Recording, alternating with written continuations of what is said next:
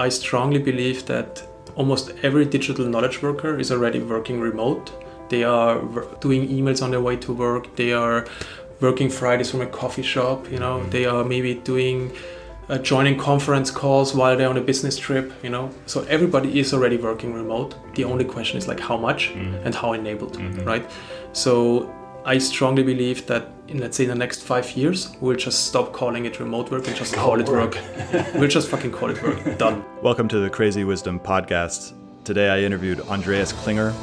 He is the head of remote at AngelList, former CTO at Product Hunt, and extremely intelligent and very knowledgeable about the current trend towards remote work. And when I make that statement, it's based on our interview, which the most insightful thing Andreas gave me in this interview was that in 10 years we won't be calling it remote work. We'll be calling it work because there is nothing, unless you're doing hardware, unless you're doing something that really phys- physically requires your teammates to be in the same spot, you really don't need to be in the same place.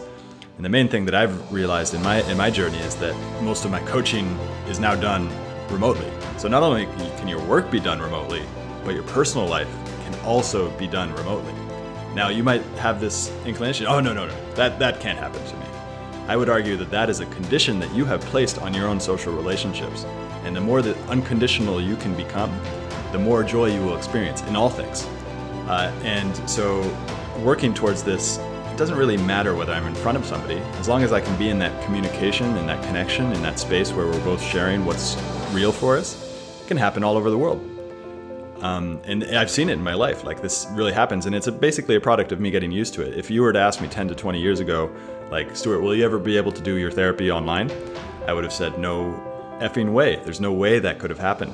Uh, like I hated talking on the phone. I hated these electronic form of communications. I kind of feel like the Chinese, you know, saying that pictures take your soul. I felt that, I felt that anxiety, and now, of course, I'm doing a podcast, so I wonder what the microphone's doing to my soul. But hopefully, this is a value. You know, I'm I'm I'm aiming to give people insight into their life so that they can become less stressed and more creative. Um, and this episode with Andreas is really super interesting, and I highly recommend you check it out. Um, if you did find this valuable, I'm running a course with Anders Jones, who rose $40 million in a Series A for his company Facet Wealth. And we are going to be doing an online course, a short course on how to raise money for your startup uh, for a distributed team, in per- particular for, for a company doing remote work. So if you have a company and you're thinking about raising either your seed stage or your Series A, uh, please consider applying to this course. We'll give you valuable information on how to raise your seed, Series A, also information on hypergrowth because Anders is in currently in this hypergrowth stage. So he's building this company and he's hit that product market fit and he's about to take it off. Uh, and and so like I'm really interested for my own personal wisdom, understanding like what are the things I need to do as a founder in order to prepare for this hypergrowth. Not necessarily that I know it's going to happen, but if it happens, like that's a whole nother thing than that early stage thing where you're kind of tinkering and stuff like that. When you're growing a company, that's a whole different thing. So we're gonna have a lot of information on that, and we'll also have some information on how to run a, um, a distributed team from Baltimore or from wherever you are in the world. Um, Anders is working out of Baltimore. So if you're interested, please find out more information. I'll be writing more about it at stewartalsop.substack.com. Again, that's stewartalsop.substack.com. S T E W A R T A L S O P dot substack substack.com. Substack is spelled S U B S T A C K. Hope you enjoy this episode. Please let me know what you think. Have a great day. So, welcome to the Crazy Wisdom podcast. My guest here is Andreas Klinger. He is the former CTO of Product Hunt and head of remote at AngelList, and he invests in startups related to remote work. Really excited to have you on and talk about a lot of different stuff and take it wherever it goes. Cool. Hi. Yeah. Uh, so before we were talking, we were talking about like kind of spirituality and how you didn't want to talk about it, or you, not that you didn't want to talk about it, but that it just wasn't something that you have an interest in. Uh, can you talk more about that? Uh, yeah, can you talk more about that having an interesting something? Um, I mean, I, I have a very reduced view on spirituality. Um, so in general, I think it, it serves a very good purpose in like religion, spirituality, all this kind of stuff, reasoning where we come from, why we come from, where we will go, and all this kind of things. I think it's very useful. It gives people meaning and all this kind of thing. So I, I think there's a huge important place for it. For me personally, um, I'm just not a very spiritual person. Mm. I strongly believe that one of the human superpowers we have is pattern recognition, and we are literally capable of finding patterns in everything. You can show somebody a random, I don't know, painting, and they will see patterns in it. They mm. will recognize animals or whatever. Mm. You can show somebody a white wall for like the 10 minutes, they will start seeing things in mm-hmm. there. Mm-hmm. Um, and the same is true for literally anything else. So like any pattern we notice, we start to like even like reasoning where we come from and all this kind of stuff. We start to notice patterns and we try to give meaning by finding those patterns. And I think this is where a lot of this stuff comes from. Um, that doesn't mean that they are not useful for people. I think they are extremely useful for people. I just, for me personally, there is. It's well, not, and that's really interesting because that gets into something that a lot of people find out once they've been on the spiritual path is that you go, you start doing these practices, meditation, everything like that, and then you start to have these visions of like, oh, you know, like everything's happening and all this different stuff, and then there, and then at some point you realize, oh, that's just my mind creating this all, Yeah. all the time, and like, so that is part of spirituality. Yes. They call it spiritual materialism, uh, Exactly, basically, yeah. where where where you create thought palaces of, of like how beautiful life is, and like you know, it's all positive, and Yes. and then yeah, it's not. It's like um, and then an inter- another interesting point you brought up was pattern recognition, and a lot of uh, schizophrenia and paranoia comes when you start to pattern recogni- recognize too much, basically. I assume, yeah. Yeah. Could, sounds reasonable. Yeah. the and also I regarding like where do we come from and all this kind of thing I have a little bit of a, again reduced extreme view on that Ah. um, I personally believe that and maybe that's my spiritual approach I believe that everything around us is functions it's um, frequencies it's patterns um, and I believe that um, so I have like two strong beliefs. Like one is that everything is uh, frequencies, everything is patterns. So um, re- re- recursion is like a very common theme in nature. Is a very common theme in like the creation of everything, and that's like one angle. And the other angle is complexity, and I strongly believe that uh, we struggle judging things outside of our own domain of complexity. What I'm trying to say is, for example, it might be in a cell. Each aspect of the cell uh, has like almost like its daily life and like these local catastrophes, and might be very meaningful locally. Obviously, you have to uh, discuss like reasoning there and everything. So this is complete. At this point, everything I'm saying is complete bullshit. But like, basically, what I'm trying to get at is. Um, for us from the outside it's just like it, it's like millions of cells that just die and go away and it doesn't matter but like together we understand them as for example an organism as like as a human Yep. um, and i strongly believe we can't like understand the local reasoning. This, uh, the the same way Mhm. yeah this, Yeah. or anything Yeah, yeah, yeah. literally. Like it could be stones it could be the, the, it could be and the same way is true for like the other angle. So um, all the complex interactions in humanity uh, if you reduce them and look them from like a more complex view from the outside will look the same way to anybody outside. So basically the outside can only judge from the outside the inside can only judge from the inside um, if you put these two together that's like my spirituality if you want. Um, and it's obviously complete B- made up bs um, but yeah like if, I'm, if i'm put to the like, put and forced to say like what do i believe in i would say it's this. Interesting. So that I want to make sure I got that, got that right. It's basically complexity, so that and when you're in the complexity, it's hard to see out uh, from an outside angle of how complex it is. or um, you the outside perceives things from the outside the inside perceives things from the inside so like basically saying uh, saying that um, we or, or differently put like uh, if you don't think about like um, reasoning and like like meaning of life in the sense of like a conscious thing but it's more as an abstract thing uh, literally everything has a meaning to exist and has some A rationale, a Rationale? reason. Yeah. Mhm. um, we and in, on, a, on a local level it might be really really complex and as soon as you zoom out like to a different complexity level. You just notice like the outcomes or the difference and all those kind of things. And i believe this is true on every angle. And if you put this like on an exponential scale you have this from like atoms down uh, up to whole universes and Universes. everything. And yeah um, Well, I appreciate you talking about this because this is something that I think about a lot, which is how, because we as human beings are stuck in an uncertain situation. Essentially, everything is uncertain around us. But one of the evolutionary benefits of human humanity or one of the evolutionary tools that we have is meaning making, Mm-hmm. is storytelling, all these things, and this is how we've taken over the world, making meaning where meaning does not exist. But then you get it at another level, which is meaning. So I'm- I'll give an example. My, my dad once said, "E- "Everything happens for a reason," mm-hmm. and that's often the thing that people say in spiritual world. that Everything happens for a reason, and they're talking about a cosmic, you know, mm-hmm. reason, like everything is, is related and all that different stuff. But it, what he meant was just like, no, there's a there's a there's an actual reason. Like there's Newton's third law of dy- mm-hmm. dynamics. You hit something, it moves. Uh, kind of like, which gets into the spiritual concept of karma, which a lot of people think gets into a good and bad type of thing. Like you do good, you will receive good. You do bad, you will receive bad. But that's just like a not. It's not an accurate uh, understanding of that. Like a hangover is a better example of kar- karma because you do something, there is a reaction. You drink a lot, you will have a hangover. It's just something that happens. So I think it's really interesting this meaning kind of. So, do you have a meaning in your life? To what what motivates you to do the things that you do? Um, so when I started, like let's say, working, like Mm. university, um, I struggled finding the right people telling me or giving me advice. Mm. Uh, when I started my first company, uh, my first startup to be precise, I struggled again finding the right people giving us, in this case, advice. We got like a lot of really bad advice actually. Uh, we at some point our startup had like our business plan in two different languages. Our financial model was like even just saying we had a business plan is confusing, right? Yeah. But like it in two different languages. Uh, we our financial model was able to do balancing like at the year end and this kind of stuff. But like it- Uh-huh. Before- before you had a before we built anything, right?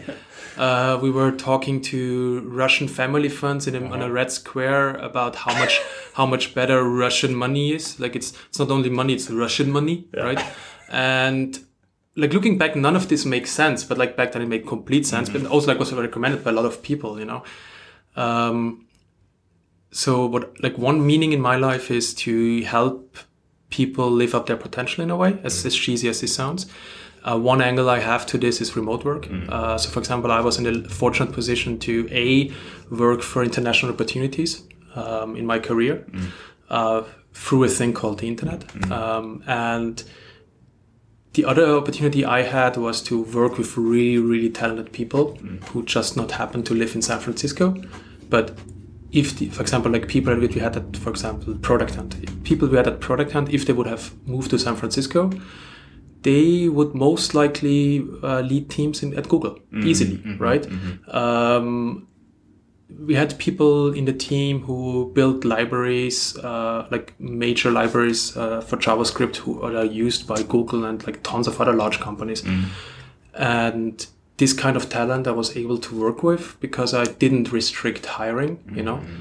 So it's almost like the opportunity on both ends, like like having a good career, but also like helping people finding a good career.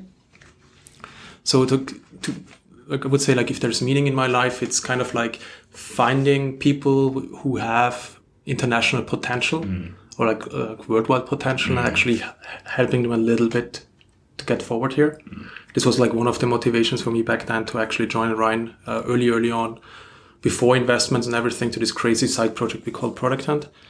Uh, because it was kind of like this platform where you you launch something, and if like if it was good, it didn't matter if you like live in Indonesia or South Africa or Brazil or San Francisco. If it's good, people will see it and like give you feedback and maybe promote it. Maybe investors find it, maybe the press finds it, maybe it gets like really, really big.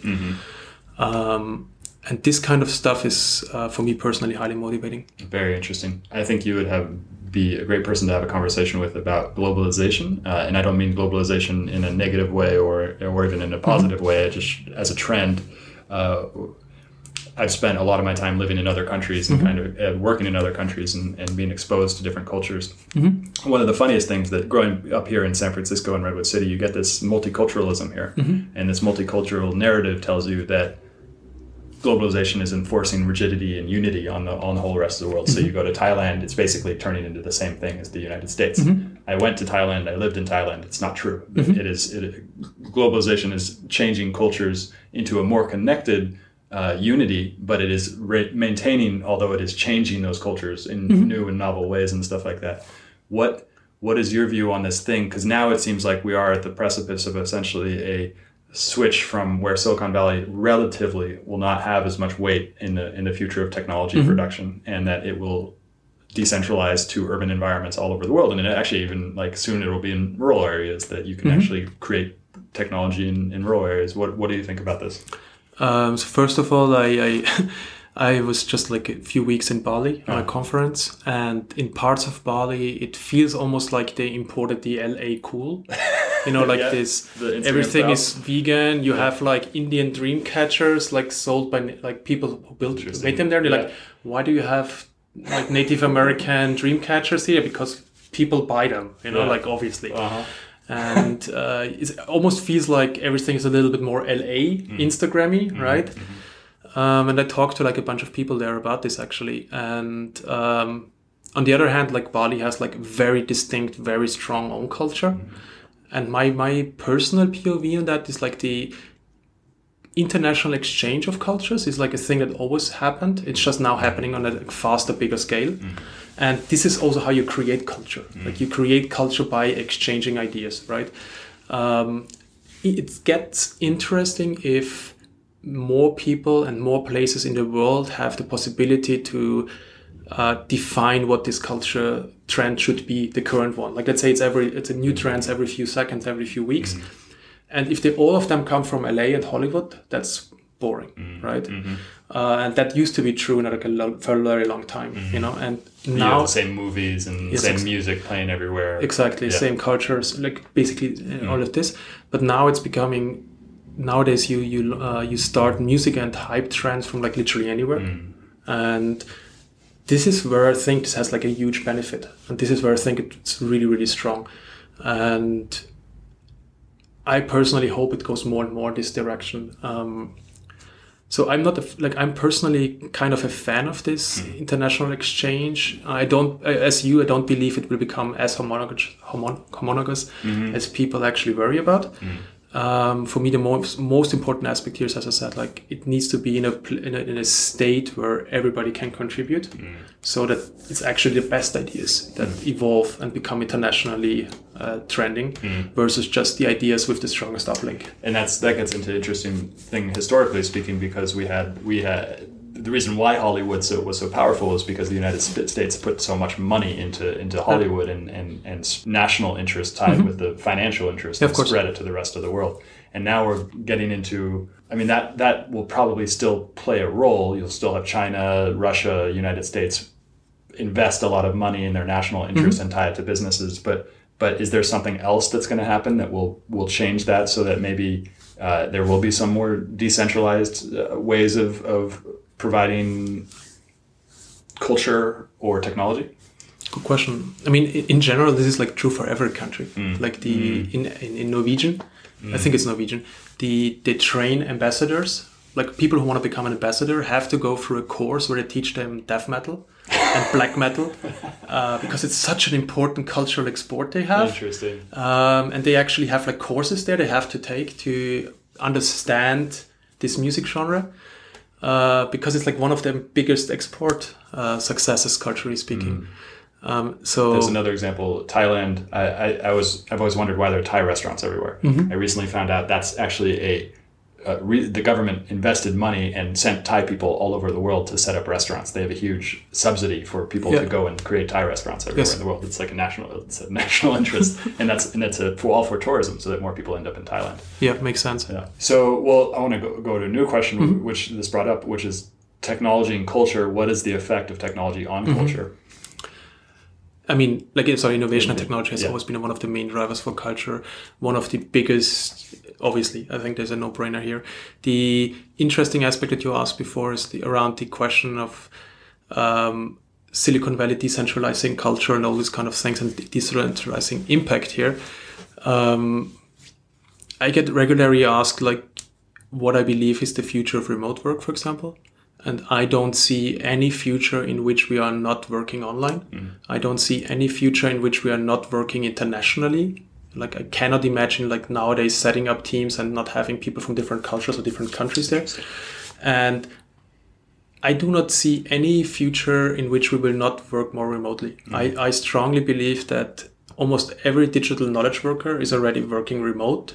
They are doing emails on their way to work. They are working Fridays from a coffee shop. You know, mm-hmm. they are maybe doing uh, joining conference calls while they're on a business trip. You know, so everybody is already working remote. The mm-hmm. only question is like how much mm-hmm. and how enabled, mm-hmm. right?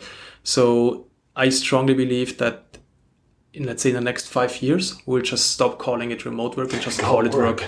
we'll just fucking call it work. Done, right? And I will work for a company in Boston. Uh-huh. And it's like a normal thing, mm. right? It's like I'm fortunate to be in a position to work for a company in Boston because everybody knows it's a really cool company and it's like a really well-paying company, right? Mm. But it's a normal thing. Mm. Um, so in this angle, um, I think it becomes more and more a strong trend here to say with Silicon Valley, like uh, um, I strongly believe Silicon Valley isn't so much like a place, but more network. Uh, so you could move to Silicon Valley and have no leverage here whatsoever. Yep. You know, uh, it's much more about the network. And a lot of the people that you associate with Silicon Valley are actually not based in Silicon Valley. They they move to LA, they move to New York, yep. and so on and so on, right? So or like outside of San Francisco, and they never come to San Francisco or the Valley. So it's much more network. Mm-hmm. And we have this global trend of cities becoming more and more important mm-hmm. and hubs becoming more and more important and cities becoming these hubs in many places. And the question nowadays is much more like there's a global network, for example, in, in startups, there's a mm-hmm. global network and is your local hub providing enough uplink to that, access right? Mm-hmm. And in many cases, uh, this is like where we're currently playing. Like, is there other startup hubs that are establishing it themselves? For example, Los Angeles is establishing itself very well right now in consumer tech. Mm. A lot of like, if you nowadays start a startup related to consumer tech apps and all this kind of stuff, you most likely will start it in LA. Interesting. Even if it's not music and movies, you will most likely start it there uh, a lot of VCs in that space moved to LA. New York also mm-hmm. managed to like carve out a few niches, like around, for example, banking or fashion and all this kind of stuff. Mm-hmm. And a lot of other cities managed to do similar kind of positioning. Um, the interest, like this is like level one where we're currently at. The level two to me here is like in on individual pace. Mm-hmm. So how will it look like if um, it doesn't even matter if you're close to those hubs mm. because those hubs also are actually online on a network that's all exactly. mediated through the internet and that you can access without being in the same physical space exactly yeah yeah which gets into a really interesting thing phenomena which i see happening which is that we are moving most of our consciousness most of our awareness onto the computer onto online networks because you know like every ask one person how much time they spend plugged into a computer mm-hmm. and they're going to say at least eight hours of their day right like eight hours of their mental space is spent inside of this mm-hmm. networked technology. And knowledge workers since the 1980s have that trend has continued. Now we're getting all our entertainment. Now we're getting our social life. Um, all the like it's it's there's this magnetism, and it's interesting because as we as a species start to face what some people are saying are are existential risks, we are now placing most of our awareness in a place that doesn't have the same constraints of space, basically. Mm-hmm. We have the constraints of space here in San Francisco, which caused the, the economics to change. And now most people are placing their consciousness into something that will eventually lead to really, really uh, realistic type games or mm-hmm. other things that will basically capture our attention in the same way reality would and mm-hmm. stuff like that. And so that's happening. And then remote work will basically go off of that trend and I can see myself in 10, 20 years just putting on VR goggles or even even just putting on AR goggles and like seeing, you know, this coworker of mine pop up in the same room or it looks like a coworker of mine pops mm-hmm. up in the same room. It's really interesting. What are your thoughts on this kind of move of mental space into a place that doesn't have the same constraints of space? So I think okay, where to start? Um, I think one of the biggest problems we have here is like most of the metaphors we use for VR actually come from reality. Mm. And we kind of like think of VR like, hey, now we have a meeting room and we all meet in this meeting room and blah, you know? Which is why would we do that? Like, it's not like, I mean, we, we managed to keep a lot of the metaphors from like paperwork in the, in the laptop. So it will be somehow similar, you know, but like, why will it, why should it be like the reality mm. just because we're in a different place? Like, so it's almost like what, how will uh, VR first uh, products look like. Uh, and I think we're like a few years out to, yeah. to properly see that. But that's for me like the most interesting part here regarding uploading your consciousness. One interesting aspect here is like how much will this be you? Mm. Um, yeah. I assume you read a ton of sci-fi, uh, like, like I do. Like it's literally the only thing I read. um, there's an interesting series right now which is completely underhyped and should be read by more people. It's called Bobiverse. It's by it's, a, it's about a guy who's named Bob Uh-huh. who uh, uh, died, but luckily had like an um, agreement to get uh, frozen.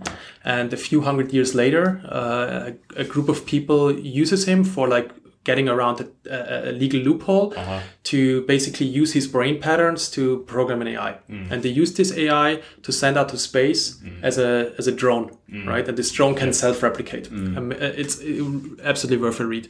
And one of the interesting aspects here is that the the drone, like the drone, like basically the the copy of you believes it's you, but you know it's not you, and uh, the copy changes and doesn't even realize it changes. You know, in the same way as we don't realize we change over time. You know, Interesting. uh, and it's not the original version. And the copy of the copy is not the, the, the copy itself, but Yeah. it's like something distinct. You know, so how do we think about self when it comes to uh, like uploading and like all this kind of stuff? Um, But that, this is a really interesting point because that gets into just experience. So I experience myself as an individual, and I walk through my day experiencing myself as an individual. I change over time. All the all the cells Yes. in my bodies have have, Yeah. have changed in the last ten years, basically. So, uh, but then I still have the stable sense of self. And then what happens once I start to pick at that, or parts of that then get like, do I still? If if I how do I just don't see it? How my subjective experience gets uploaded to a computer, and I still feel like myself. You know, you can clone somebody, but when you clone somebody, you're you don't feel like that clone just has a new con it's like a twin basically. So it's really interesting and i don't i don't think we know enough about consciousness to really say that the, we don't know the neurological basis of con- consciousness. We do, we have no information on that. It's really difficult although i've been reading this great book called other minds which uh, basically this guy studies octopi and octopi have developed nervous systems not quite as, as powerful as human beings but they have brains and this guy argues that they're conscious essentially. Um, and uh, and they're invertebrates, so they don't have a spine. And we, uh, as human beings, have the spine that houses our nervous system, that houses our, our, our spinal cord, um, and then protects it. And they're inverter- invertebrates in the water, and they've somehow developed this consciousness. So they, and our most common ancestor is a slug.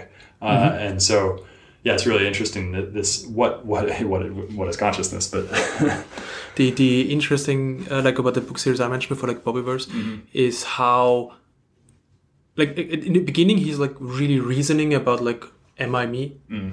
like what is consciousness, mm. like are we copies of each other, like like how do we perceive reality? Is this even reality because we're like a drone, mm. right? Like mm-hmm. I only perceive what my sensors give me, and if my sensors are lying to me, like how would I know? And the interesting thing here is like he really, really quickly doesn't care anymore.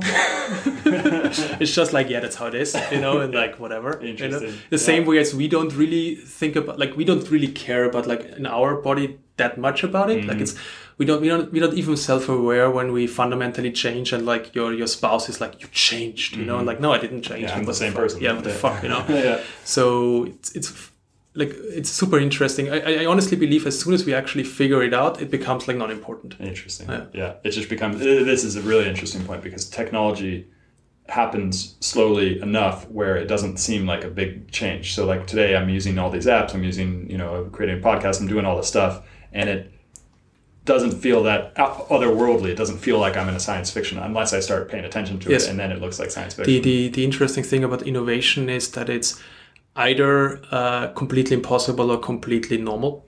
So like ov- like yeah, come on, it's just A B plus C done, you know, and then.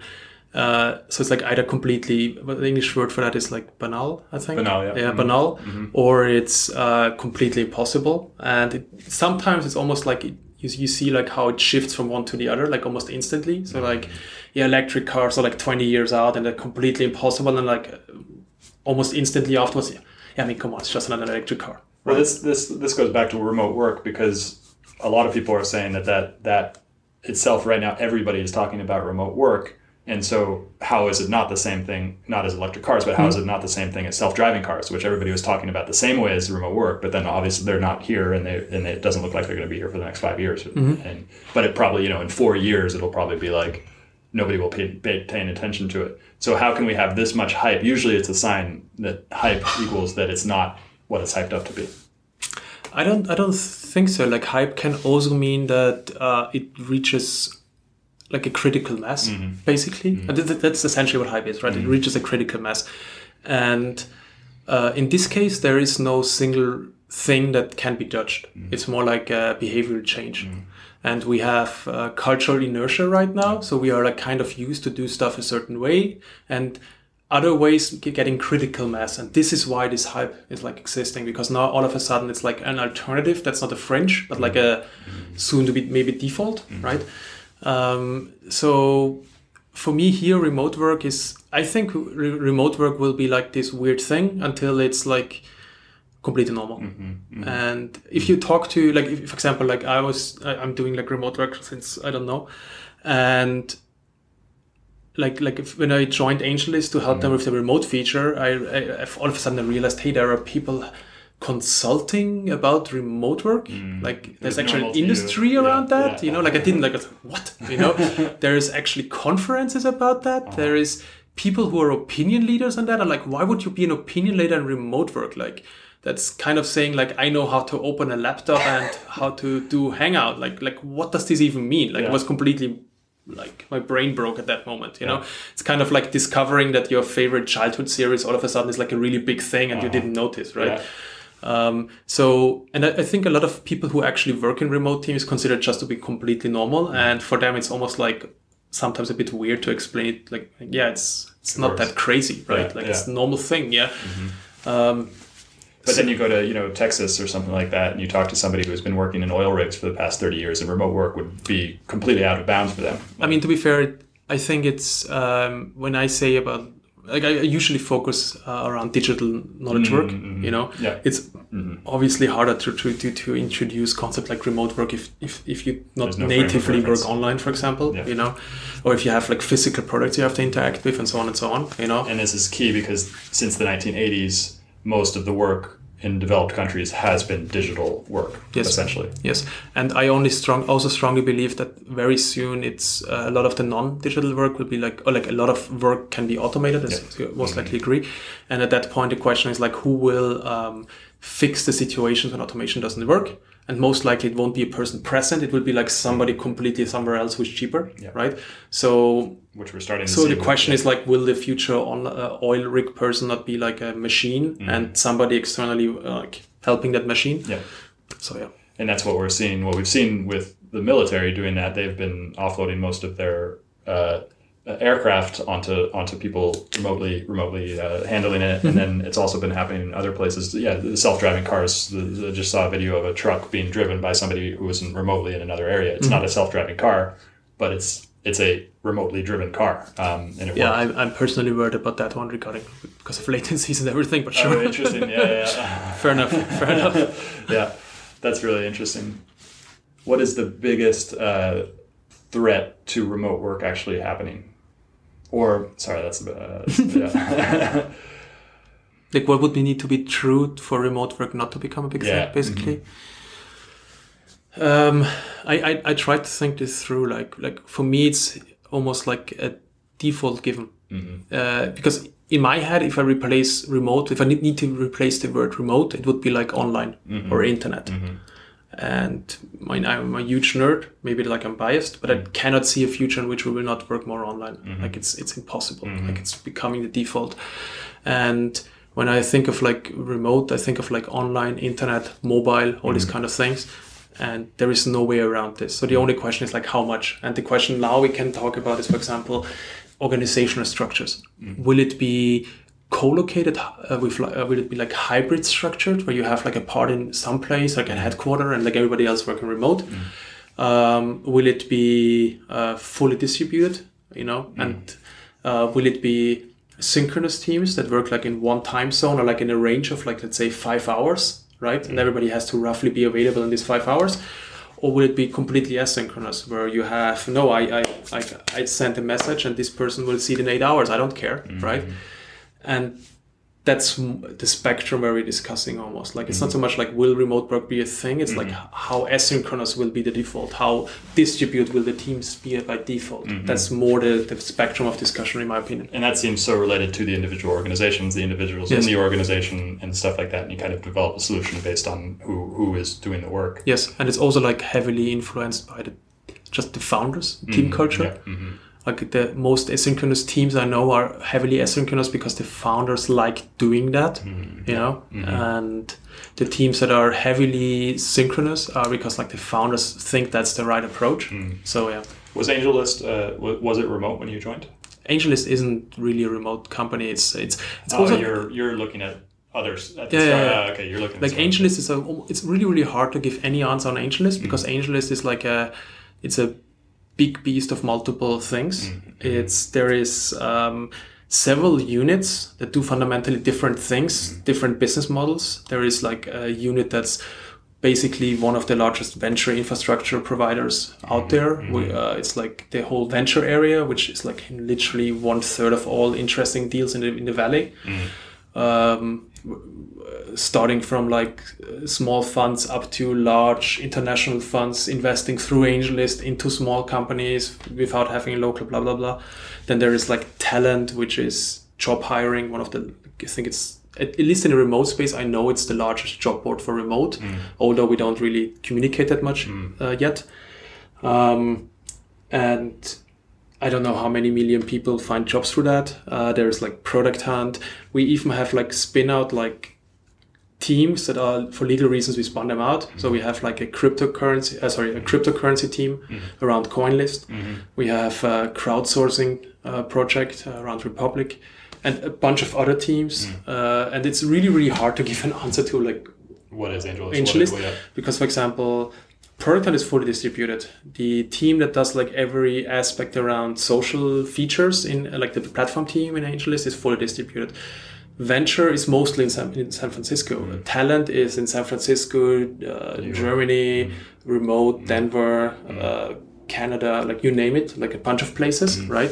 But doesn't think of itself as a remote team because it has a New York office right? Um, so This one- kind of yeah. this kind of gets into something interesting because I've been thinking a lot. Of, I was talking to a salesperson about remote work, and he was like, "Well, yeah, I've been doing this for, Yes. for 20, Salespeople 30 years." fucking invented it. Yeah, exactly. Yeah, so it, it hasn't. It's it's something that's been around for quite a long time in this one section. Yeah. Who who is doing interesting stuff in terms of sales in remote work? Do you know? I, I'm, I'm the worst person to ask about Okay. sales. Like it's it's literally one of the big blind spots I have. Oh. Uh, but yeah, I, I can't give a qualified answer. No here. problem. I'm very very sorry. But I know that salespeople, like if you think about like who has been on the road, who called in, Mm. like who used literally every technology available as soon as it was there, Yeah. Mm. was always salespeople.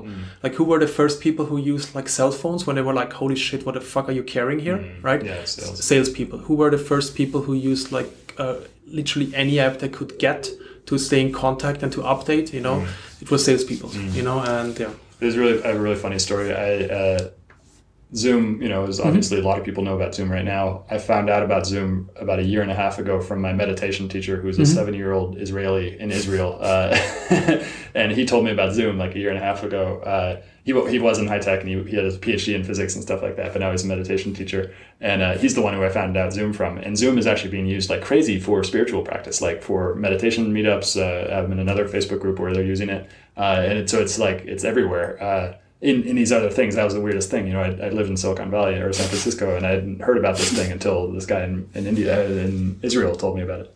So I the really, the zoom was almost getting famous because every distributed team when they reached 15 people were like fuck hangout doesn't work anymore yeah. Mm, So- Hangout and Skype. yeah. So what do we use? And this is roughly the time also like when we started using Zoom back then. And uh, I'm a huge fan. I also wonder, like I, I invested in a company. uh, Sorry, like I can't dis- like whatever. Like I invested in one company that's kind of like how would you rethink video conference? Because most of what we use as video conference is literally video conference. Like it's there's a conference table on one end most likely with some people talking, and the conference table on the other end maybe, and some people joining in, you know, and actually people talking over a table Yeah. you know and that's like a horrible experience for everybody Uh-huh. so how would you rethink this if you would just say like let's start from fresh Mm. right and i think the potential zoom killer will be in that area Yeah. like And yeah, probably be virtual as well, virtual reality. maybe Um, maybe yeah I i'm, I'm personally i'm uh, yeah i'm actually personally not that bullish Mm. on virtual reality it's like one of those things to me when i th- like it, as again, it, it's it's it's useless until it's normal, mm-hmm. almost like it's mm-hmm. impossible until it's normal. Yeah. And here it's almost the same. Like I need like once the glasses are kind of there and I use them instead of my screen because the screen is too small, mm-hmm. fair, Yeah. right? Then it's then it's a normal thing. Yeah, like I, I- I personally, I'm, I'm I'm wondering like how many interesting products will come up because remote teams kind of need them, and it's not that remote teams have unique aspects to them. Like the problem is more that remote teams almost have like um, I would say five x in uh, complexity or process needs Yeah. to normal teams. And that's people stuff essentially. Most like yeah, mostly. So for example, if you're like five people in an office, you're like, and let's be realistic in San Francisco, like bros, let's have a meeting, and everybody gets up, uh, drops their, their their weights, I know, like puts the protein shake away at the Soylent, and like comes to the meeting room and like whatever they do there, um, and they will uh, have a meeting, and it's like spontaneous, right? And it's it's fine, and then everybody knows roughly what's up, and then everybody leaves, you know? In a remote team you can't do this because Frank, who is like currently wherever or is like bringing the kids to work, can't now just join a meeting because you had this epiphany of having a meeting like fucking right now at the mm. middle of the night. Yeah. That's not possible. So you need to do crazy things. You need to do like an announce a meeting, plan a meeting, maybe even take meeting notes, mm-hmm. which you wouldn't do in a small team, right? Well, that's what GitLab does. Is one of the brilliant things GitLab has done is just recorded everything and Yes. then put it online. Yes. And it, it serves as a marketing thing for them as well. yes. Yeah. And the the so you basically have like 5x right? Like you have a 25 people you behave like with five people remote you behave like 25 people in an office. You wouldn't announce meetings if you're five people unless it's a really important meeting right? Yeah. you wouldn't take notes unless like you know you need to Yeah. right? And in a, remote teams you have to. So you all of a sudden you have small teams that don't have um, complex uh, uh, purchasing mm-hmm. processes that mm-hmm. don't have complex compliance requirements mm-hmm. but have certain complexity uh, needs. Like and like almost like it's becoming the fact that remote teams becoming a hack for enterprise software to discover what they actually should build. Because in a weird way a company like google with like several thousand people is a remote team in denial. It's, it's if you, if you Yeah, work yeah, at google you're very likely to have once a week a conference call with like your team, right? Mm. And a part of maybe one or two people, actually nobody is around you who's working on the same thing. That's a, a Mm-hmm. realistic scenario. I'm not saying always, but it's a realistic scenario. Mm-hmm. And as soon as you are actually working on something where technically the team in Switzerland is responsible, you're like fully remote. Like it's Mm-hmm. holy shit, right? Um, but it's really, really hard to build products for like large enterprises. It's really, really hard to sell them, you know, and it's really, really hard to even like find product market fit, like iterate, mm-hmm. iterate, iterate, and so slow. actually nail something, which is like, holy shit, why didn't this exist before? It's so freaking obvious, right? yeah. And remote teams mm-hmm. almost become like a hack here. So mm-hmm. I'm wondering what kind of new apps and new products will be discovered because remote teams need them. And like one of them is rethinking video conferences, rethinking meetings, you know, like rethinking, as you said with GitLab before, like uh, manuals. Like it's almost like nowadays you're forced to write an onboarding document and it's never updated. In a remote team, it's almost like the thing that you want, like day one. Like it's, it's it's becoming to the point that they're like, hey, we're like hiring our fifth person. We really want to write a uh, manual. Like Yeah. we really want to do that because it. I, I if I have to sit in another three hour hangout call explaining somebody how it, we should we do A, B, and C, I will freaking kill myself. And this is a great point. I can't remember who told me it, but it's a great point, which is that most people, San Francisco, this kind of technology industry here, most people get out of college, and usually it's like Harvard or Yale or one of these big schools, and they come to San Francisco, and they they just got out of this four year university environment where they're partying and, Yeah. and doing all this stuff. And then they come to San Francisco and they want a little bit of that. And so they, they join a company, a bigger company, and they get the alcohol in the office and they meet all their friends and Yeah, stuff yeah. like that. Somebody like that will not work in a remote work. I mean, that's I would say not a negative filter. yeah, exactly. Yeah, exactly. Yeah. uh, yeah. Wh- which is really interesting because it's like that cuts out a fair amount of people. Like it cut, um, two nuances to that, Yeah. uh, or differently put, like the two things that are, in my opinion, limiting remote work from actually hitting mainstream is uh, two different concepts which people always associate with remote work. One of them is working from home. Uh, by default, a lot of people assume remote work either means working from home in the sense of like a few days a week, or even if it's an actual remote worker, they always work from home. And a lot of people say like, yeah, I couldn't do this, I would feel lonely, and I couldn't do this because A, B, and C, or like I wouldn't have the self discipline to actually work from home, blah blah blah. And I mean, so do I. Mm. like, I don't like working from home, mm. period. Mm. Like, I don't do it.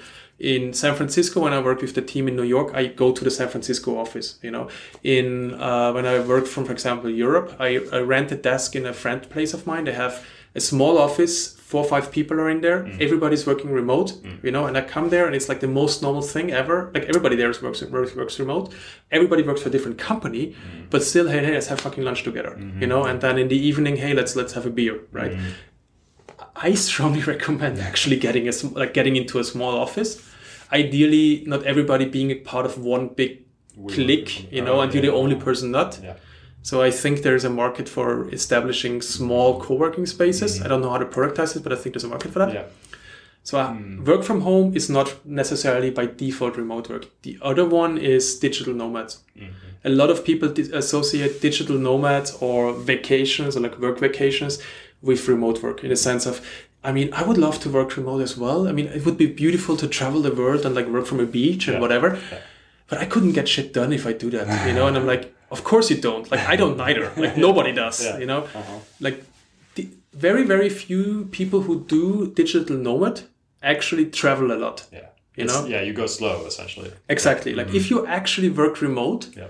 um, you most likely will go really really slow. You become like a digital slow man, Yeah. right? And you are staying at the one place two three months, and that's fine, right? And then you become um, um, um, live there, right?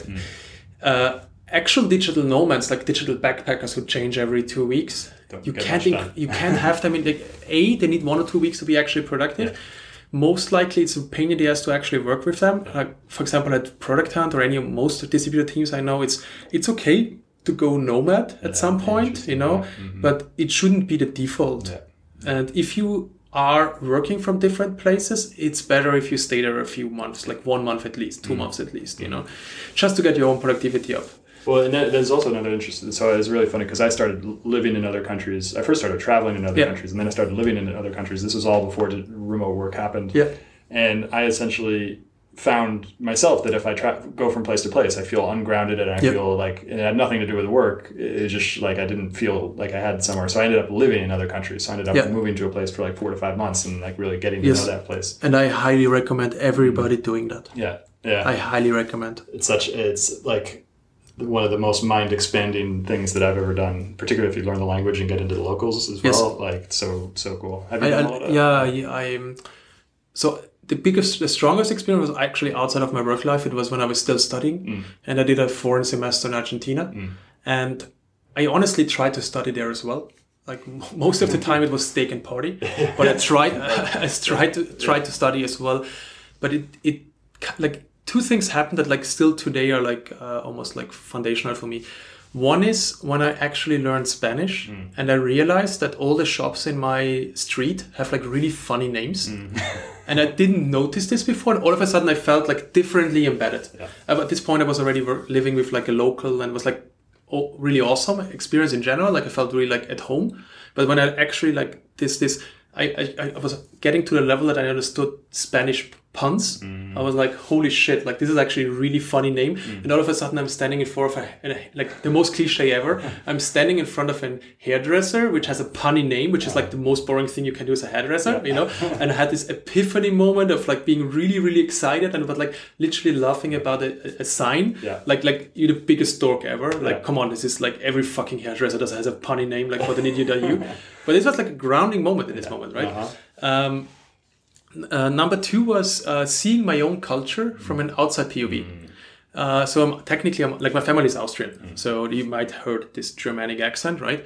And Austria is like kind of very similar to Lower Germany area, like culturally.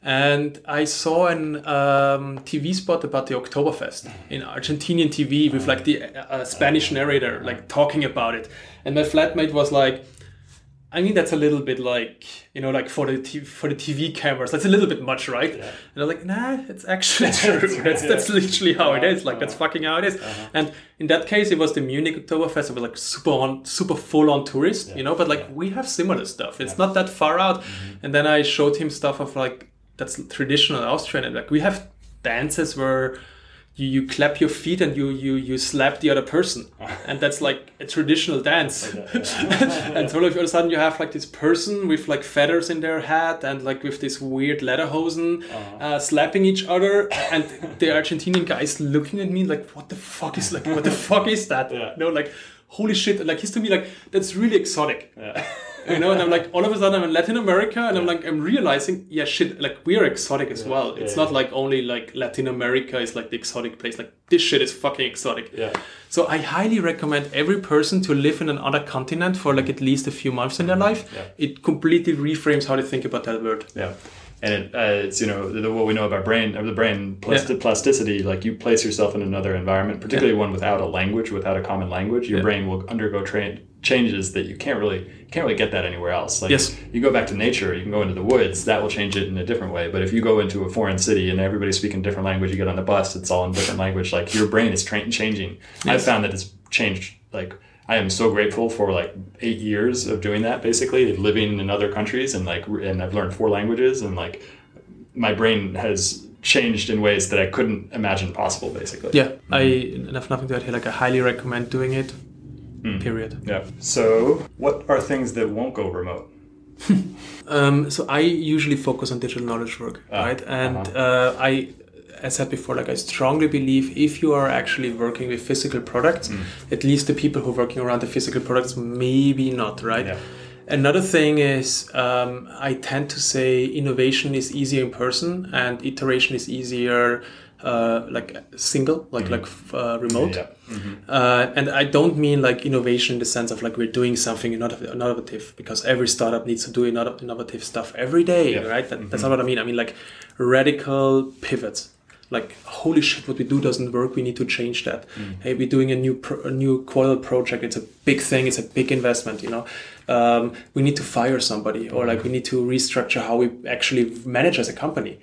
Uh, this kind of stuff is easier in person because it's a lot of nuance that you actually lose. And it's a little bit easier to not lose this nuance if you're like together in one room and you discuss stuff, Yeah. right? And especially with whiteboard and this kind of stuff. So this kind of stuff I always recommend in person. So the question is, not, in this case, it's not so much like on the spectrum. It's not so much like binary. It's not like remote, not remote. It's mm-hmm. much more which moments in your year of work mm-hmm. will you actually meet in person. Mm-hmm. And I really highly recommend every remote team to meet every three to four months, for example, Yeah. or individual teams to even like for, for bigger projects, for kickoffs and all this kind of stuff, for quarterly planning and all these kind of things.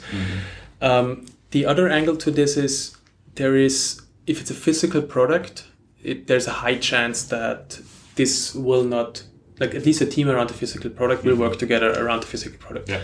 So I'm talking like a friend of mine and discussed with me like how they can do more of their engineering remote. And what they literally do is they're working with MRI devices. Yeah. And it's a fucking huge device. Mm-hmm. Yeah, like it- it's unlikely that you can send this to every person you have in the middle of nowhere, right? Um, so what the hell, right? So yeah, maybe like a few teams in that company can become remote, which Uh-huh. Yeah. is a very normal approach. Maybe the customer care team becomes remote. Maybe the sales team becomes Mm-hmm. remote, which is very common, right? Maybe a part of the engineering team that focuses on A, B, and C. Maybe like the infrastructure, the Mm-hmm. development uh, ops. Maybe the uh, one aspect, maybe the team that actually focuses on the web tools Mm-hmm. that can become remote. It's unlikely that the people who actually have to engineer the MRI devices uh, will go remote. Mm-hmm. You know. And So, yeah. Mm-hmm. uh, and biotech, uh, that's what I'm thinking. Biotech has to stay Yeah, co-located exactly. for a while, I think. Most likely, I, I, I can't judge this area. Mm-hmm. The other is obviously like service culture and like a lot of non-digital knowledge work Mm-hmm. kind of work, right?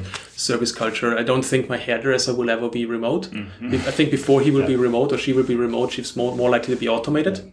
You This know? is an interesting thing. I, I for uh, I did a lot of yoga teacher training and massage uh, training, and I was thinking that massage will probably be the last thing that goes automated, basically, because it's like you you might be able to figure out how to develop a robot with uh, sensors in their hands that can, but it's still there's something about it that like the energetic exchange is very difficult to automate. I don't know how. Fair to do. enough. And then there's another one which is meditation teacher Okay. uh, how because a, a a you can't automate that. You can automate the meditation concentration techniques. Okay. You can you can design AI to to remind you to do a meditation technique, but you can't teach meditation uh, because it, it particularly. But this is what most people don't even get about it in Silicon Valley is that you, you, you all these apps that are being created are essentially useless because um, they're not really getting to the core fundamental issues that people have, uh, and which is best done in a one-on-one relationship. Okay, you have to with a- explain this to yeah. me because I so self care in the, in the widest sense, from like meditation to yoga to restorative yoga to nutrition to health to sport to everything, Hmm.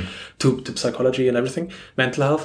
Um, I think this is one of the huge, really, really huge untapped consumer markets yet, Mm-hmm. and I'm super bullish on this kind of apps. So if you like, you need to No, tell me like so no, not. they're they're gonna they will work financially. They have a space. They yeah, they will work financially for that first level. That Okay. people when people are like, oh, I feel like shit. My you know like my life's going crazy, and they're most people don't be like, oh, I need a one-on-one teacher. They do. They, they what do does a have, what, like, what does a one-on-one teacher teach you? uh, so the, it's this gets hard to explain, but so this meditation teacher that I have in Israel, uh, I meet with him every Monday, and we it's not traditional, so it's not a traditional what would happen with a meditation instruction, um, but.